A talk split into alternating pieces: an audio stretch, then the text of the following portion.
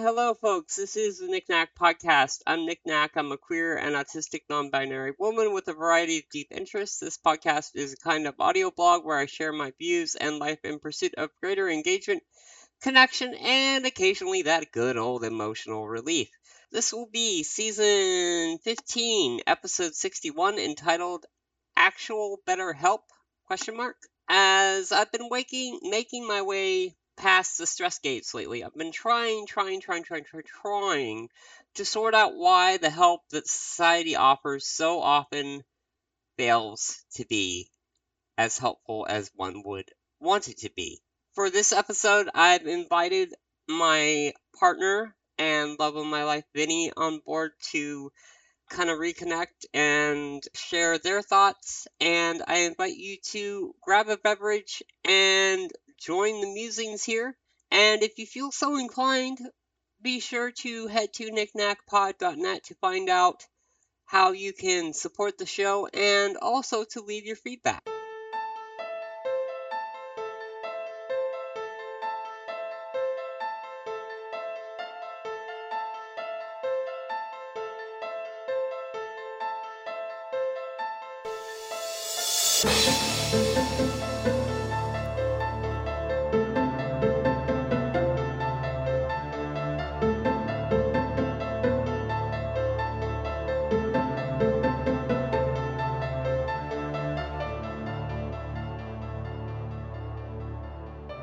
Right, honey. Welcome back to this little silly little podcast. Thank you for coming back. You're welcome. So, my first question for you, slightly off the main topic, but I, I want to explore it. Is it still euphoria? Yes, 100%. Cool, cool. And it's still euphoria from my end, too. It's been a rough ride at times because we've had a lot of stress in our lives, and that's kind of what got me thinking about the episode topic idea of we're, both on the spectrum.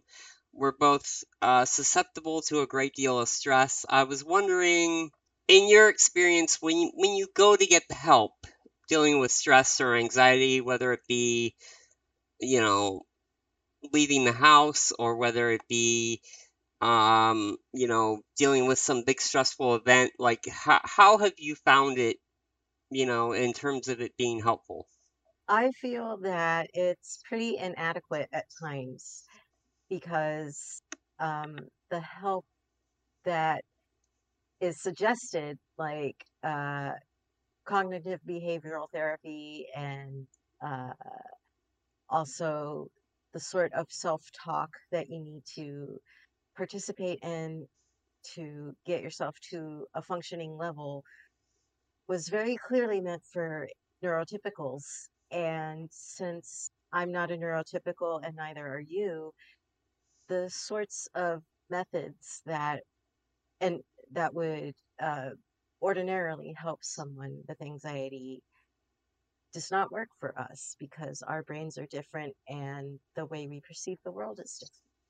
Yeah, I, was really you, you we were talking about this on the phone and you said something to that effect and I'm just like, "Oh my gosh, honey, you've hit the nail squarely on the head because so much of the the CBT stuff, I know for me like I've been dealing with my quote unquote stress gates and stuff. Um and I was in a session on Monday and I was trying to describe to my therapist beforehand look, I, I've tried like the CBT stuff, you know, evidence testing, that sort of thing before, and I get lost in the evidence testing. Like, I, I get lost in the, in the, um, oh, what would they call that? They would call that catastrophication or catastrophization or whatever. When you were coming back on the train and, um, my my my poor poor partner here had to endure a, a very very long Amtrak train ride in which there was a tree that fell on the tracks and they were delayed in Klamath Falls for hours. And there is spotty cell service on this rail line.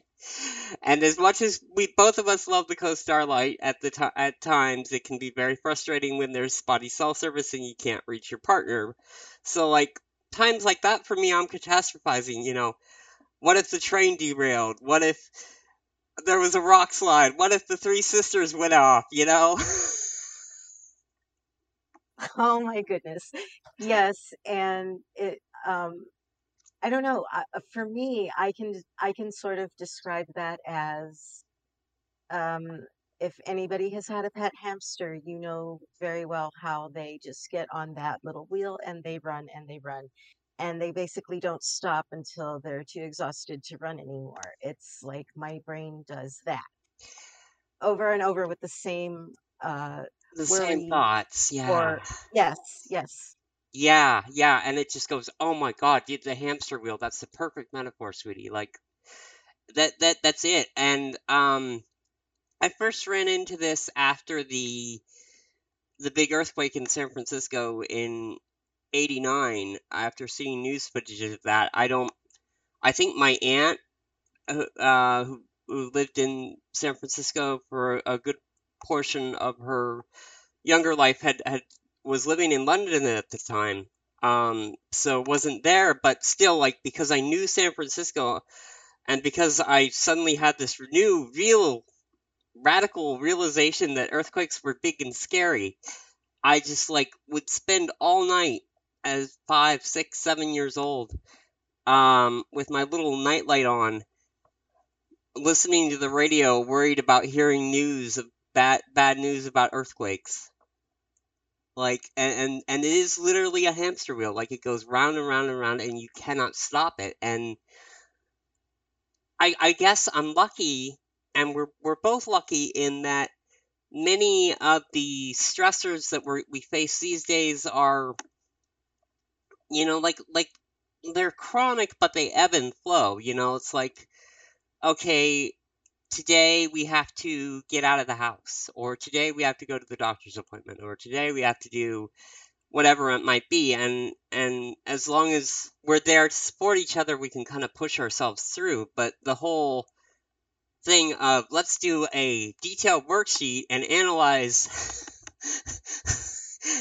analyze how rational or, or irrational our fears might be it just it, it gets me nowhere and it's so frustrating and i i think I, I i think it would be really helpful if more autistic people were actually in mental health or or otherwise neurodivergent people I think so too, but I also worry that might add another challenge or another stressor to the lives that we lead.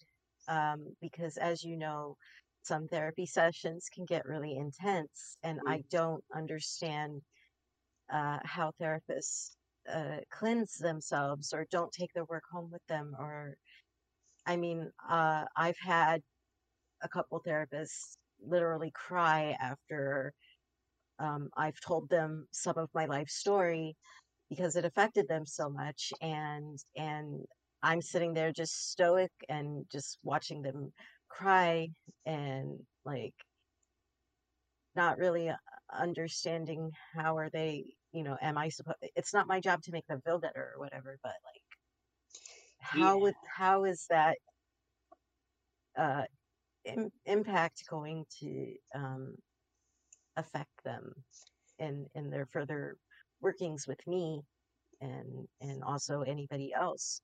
Yeah that's a good question. I i i don't know how i mean i i worked very briefly at a warm line and um there were some hard hard thing I heard some very hard things on a day-to-day level. And I can tell you that when my mood was good, when when things were okay with me, I could kind of have a separation between self and um whoever was on the other line. Um but I think you bring up a good point there, honey. Like the problem with like uh the the, the peer thing is you need really good training um in your you know whether you're doing a warm line or whether you're doing a you're you're an actual therapist or whatever, you need a really good training in uh, separation and resiliency. Um, I don't think I've ever had that experience you describe of having a, a therapist um, become emotional when I was not. But knowing as much about you as I do, I can understand why they would have that that reaction, and um, and I can also speak to to your point in that when I was briefly working more online, I I I felt ill prepared to deal with some of the emotional heaviness that we had to deal with. So I, I think I I mean maybe maybe the solution is just somehow get better training. I don't know. What are, what are your thoughts? I'm rambling here. Yeah, um, I think better training is is a must for anyone who is in in any sort of healthcare uh, dealing with people on the spectrum and also uh, neuro- neurotypicals because um, healthcare, especially in the United States, is not great.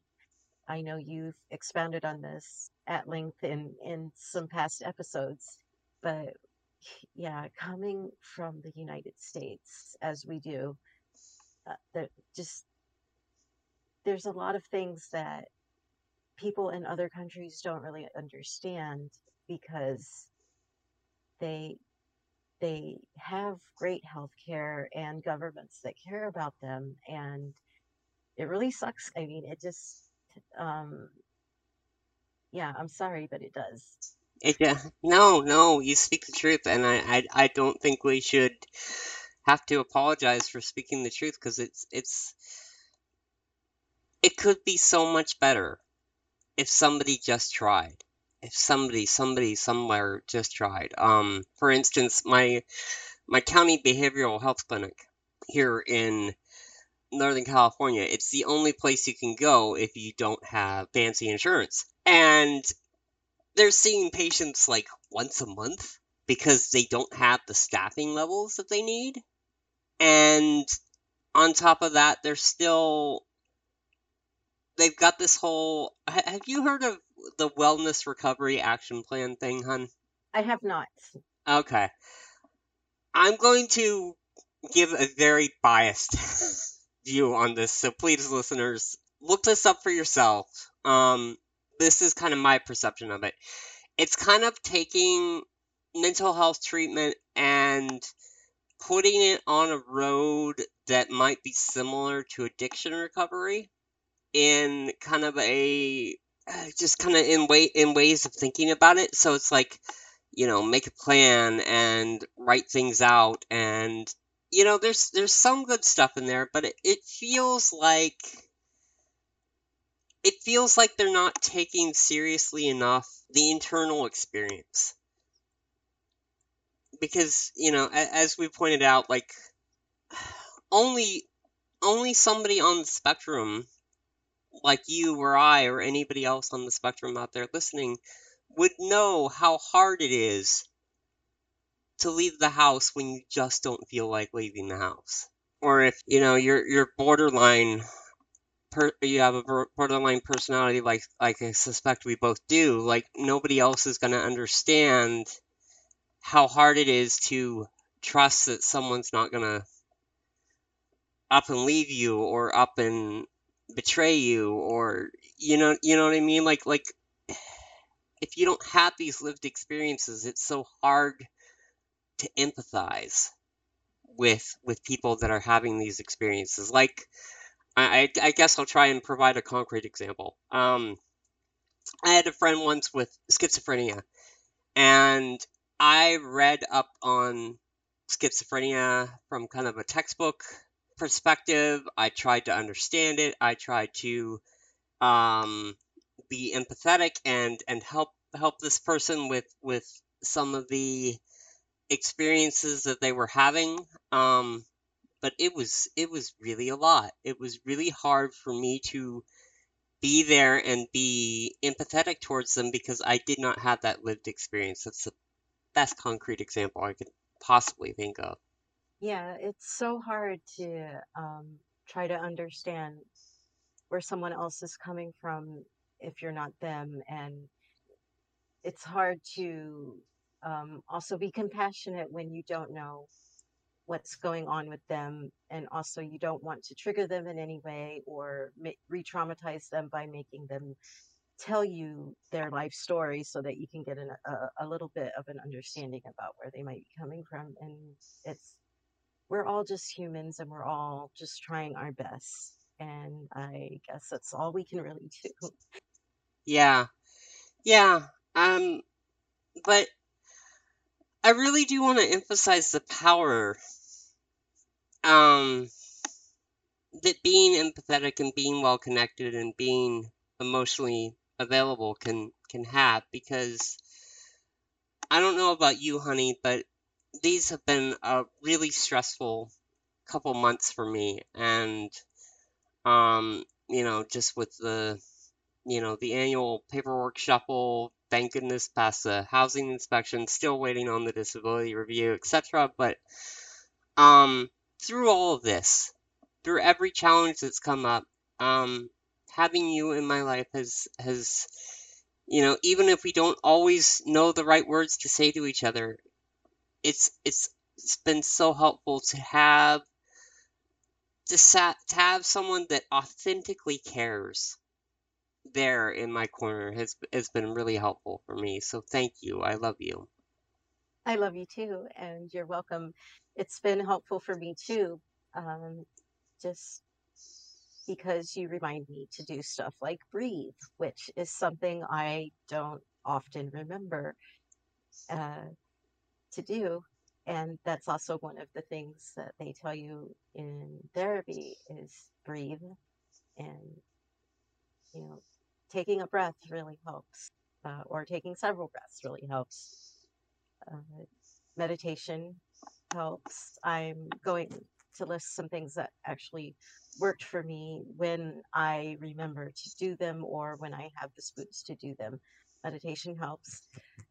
Sleep helps a lot. If you are really just really having a meltdown or or about to meltdown and you can you have uh you're in a safe place and and you're able to go take a nap uh, uh that really helps. Also, just call or or text someone, any like one of your friends who you trust or your partner. Um, having somebody else to listen and validate your feelings and even if you're not receptive to any suggestions that they might give at the time just knowing that you've got this off your chest and somebody else cares about you and has listened to you lifts a lot of the burden off. Yeah. Yeah. I I can't stress enough the um I've always had trouble with meditation, but the value of um of taking a deep breath and trying to focus, trying to let the world slow down, like that's huge and um the value of sleep is huge. Uh, so many times, I mean, you you could probably count count them on multiple hands by now, sweetie. Like so many times I've told you, okay, I can't handle it anymore. I'm going to sleep. yes.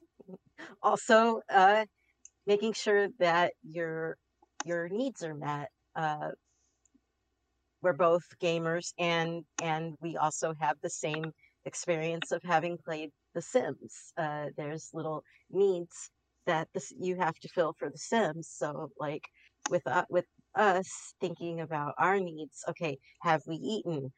Do we need to take care of anything else bodily wise? Um, have we? Is there any pain or anything that we could uh, take care of with an ibuprofen or whatever you take for pain? uh, getting those that little chunk of needs met first and then seeing what else would make things better uh, often helps as well just sometimes because sometimes i forget to eat and breathe and and it's a simple and so it's a simple thing of first you reminded me to breathe, and then I realize, oh, I haven't eaten anything today. Then eating something, uh, drinking something warm. My beverage of choice is coffee. Uh, and then taking a nap after we've talked about whatever uh, has been bothering me really, really, really helps. And then I wake up and I feel like I'm a better person Yeah, yeah. In fact, I think we we did that today because we both had really stressful days and we both just passed out and took a nap after talking a little bit and here we are recording this podcast. So I'd say it works pretty darn well. It did. Hun, um, you had an idea that you wanted to share because you've been getting into some sim games. Do you want to like share your idea for for what we might be able to do here in the future? Yes, I think we should do uh, a sim podcast together. You already have your FS ride alongs, and it seems that many people enjoy those. But you said you wanted to branch out into other sim games, and I I've been having a craving for The Sims as well, and have been enjoying a particular sim game called American Truck Simulator and I've been wanting to talk about that, my experiences with that as as not only um, a person on the spectrum, but also a person who has never driven a vehicle of any sort and a person with visual impairments. Uh, driving in that game is really a challenge, and uh, sometimes I stream the game and that might be something we could do for patrons. Uh, they can join in on a stream of me recklessly driving across America. And, Reckless um, Across America coming to a Twitch stream near you sometime soon.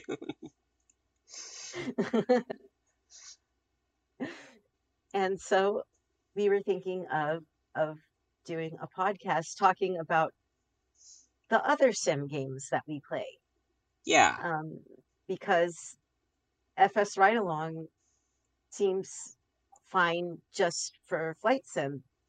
Uh, you have three very different flight sim games, and I've tried to get into at least one of the clients, and it hasn't been going so well for me. But I have really um, fell in love with this other game, and it as it is a sim, I would like to talk about it and also talk about my my past experiences with the Sims, uh, and maybe get back into actually playing the Sims instead of just downloading mods and custom content and never opening the game.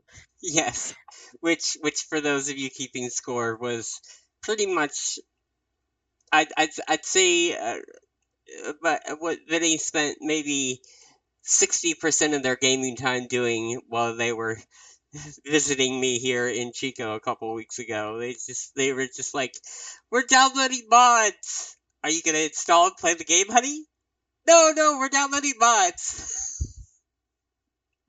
Well, to be fair, there is so much custom content, and people are so creative across all of the sim communities. I'm just uh, blown away by by the the sheer amount of things and awesome things that people have been able to come up with. And I used to be a custom content creator myself. Admittedly, it, it was just recolors of Sims 2 furniture and clothing that Maxis had made. And uh, rest in peace, Maxis. Um, but yeah, I, I, um, I was sort of into that. And so I know uh, a little bit about that side of it as well. Yeah, yeah. You you are you are one smart cookie, and you are um, a very experienced gamer. I'm really interested uh, to see if I can rope you into doing an FS Ride Along and talking about your experience with Microsoft Flight Simulator and trying to map that darn controller. yes, I, I will keep plugging away at it. I think I have some settings that might finally work. I just need to get the spoons and the motivation to to brave that uh, game again after my disastrous crash. R.I.P. Vinny. Although you've had so many crashes in the truck sim. well, at least um, I could repair my truck, and that's game true. didn't exactly end after I crashed my truck. So Yeah, yeah, that's that's the problem with flying, right? You you, you make one little one little boo boo, and suddenly you're a crater in the side of a mountain. All right. and also the the trucks are very sturdy, so it's not that bad. Yes, yes. Ay, ay, ay. There, there, there. I, I, we, we could go deeper into this, but um, I briefly went in, went to a truck driving school, and um, much as I love my partner, watching them operate these vehicles sometimes is kind of painful. Meanwhile, I'm having the time of my life because I basically turned American Truck Summer Simulation into Grand Theft Auto. Yes. All right. Well, I think that's probably um gonna do it for now. I love you so much, sweetie. Thank you so much for coming back on, and I'm glad it's still Euphoria. It's still Euphoria from here to the schools shitting out fools who believe what they read and believe what they see.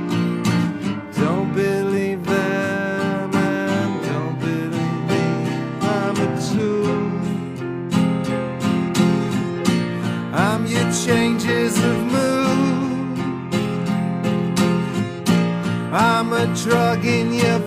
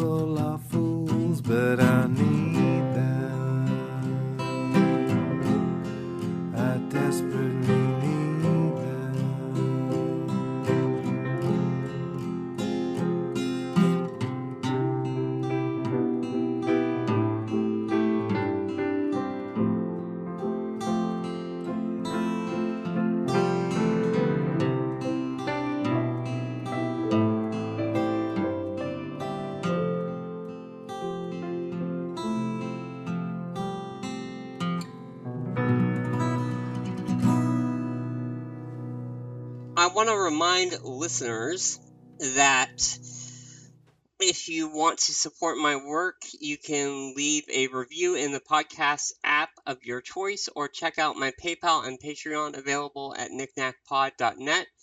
Your help is greatly appreciated, particularly as I try and get to move across country to be with my partner Vinny here, my partner and Beyonce, I might add. Um, the music is Raindrop Rhapsody by Josh Elkinberry, The Fool's Guide by Anthony Rotunno, and of course, Catch Me If You Can by Attica Attica.